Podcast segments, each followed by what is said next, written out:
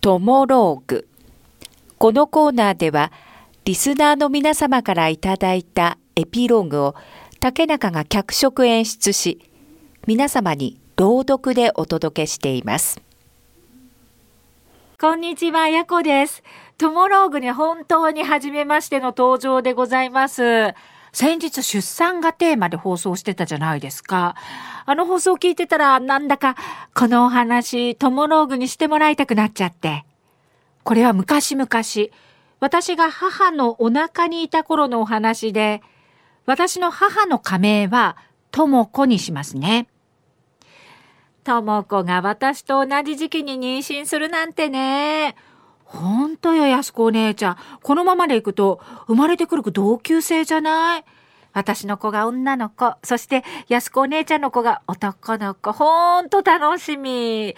安子お姉ちゃんの方がちょっと早く生まれるんだからさ、いろいろ相談させてよ。はあ、今から緊張するわね、ほんと。安子お姉ちゃん。つまり私のおばさんはウィザンで、待ちに待った妊娠だったそうです。ですが、安子姉ちゃんはもともと体が弱く、妊娠中に風邪をこじらせ肺炎を併発。お腹の赤ちゃんと共に帰らぬ人となってしまいました。とも子、大丈夫か？あなた、一緒に乗り越えよう。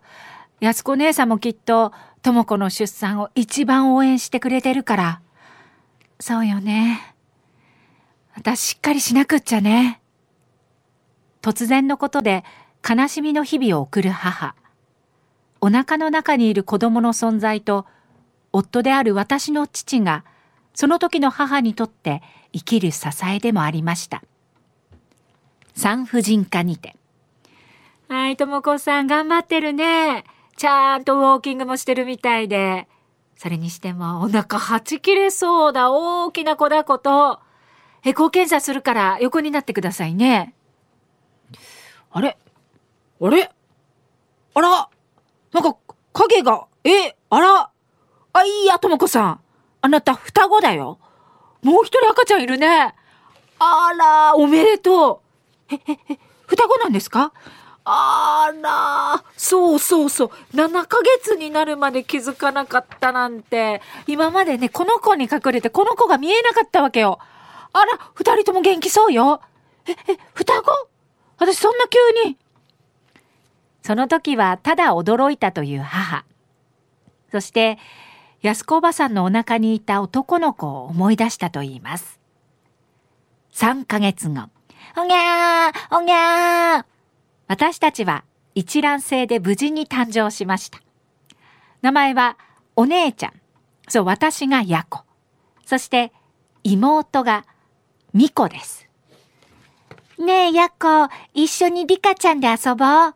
いや、私はたっくんと野球してくるから。ええー、お母さん、やこはスカートは履きたくないよ。今から野球だからズボン出して。ああ、はいはい。やこあれだね。いっつも男の子に間違われちゃうね。だって、ミコ、リカちゃんごっこばっかりつまんないんだもん。たっくんと遊ぶ方が楽しいし。そうね。やこは、もしかしたら、もしかしたらね。なにお母さん。もしかしたらって。うん。怪我しないように気をつけるのよ。行ってきます。幼い頃、とてもボーイッシュだった私。成長するにつれ、ボーイッシュな性格は薄れていったんですけど、二十歳の成人式。やこみこ、おめでとう。大人になったわね。あんなに小さかったのに。何？お母さんしみじみしちゃって。今だから言うけど、私のお姉ちゃん、安子おばさんが亡くなった時に、お腹の中に男の子がいたのは知ってるでしょ？うん、知ってるよ。小さい頃、ヤコは男の子みたいだったし、その、私のお腹の中にいる赤ちゃんが双子だって分かったのも、安子おばさんが亡くなってからだったから、やっこもしかしたら、安子お姉ちゃんのお腹の中にいた男の子の生まれ変わりのような気がしてたのよ。へえ、そうなんだ。確かに私小さい頃、なんでか野球とか好きだったよね。そうなのよ。確かにそれ、そうかもしれない。私は、なぜかその話に納得したんです。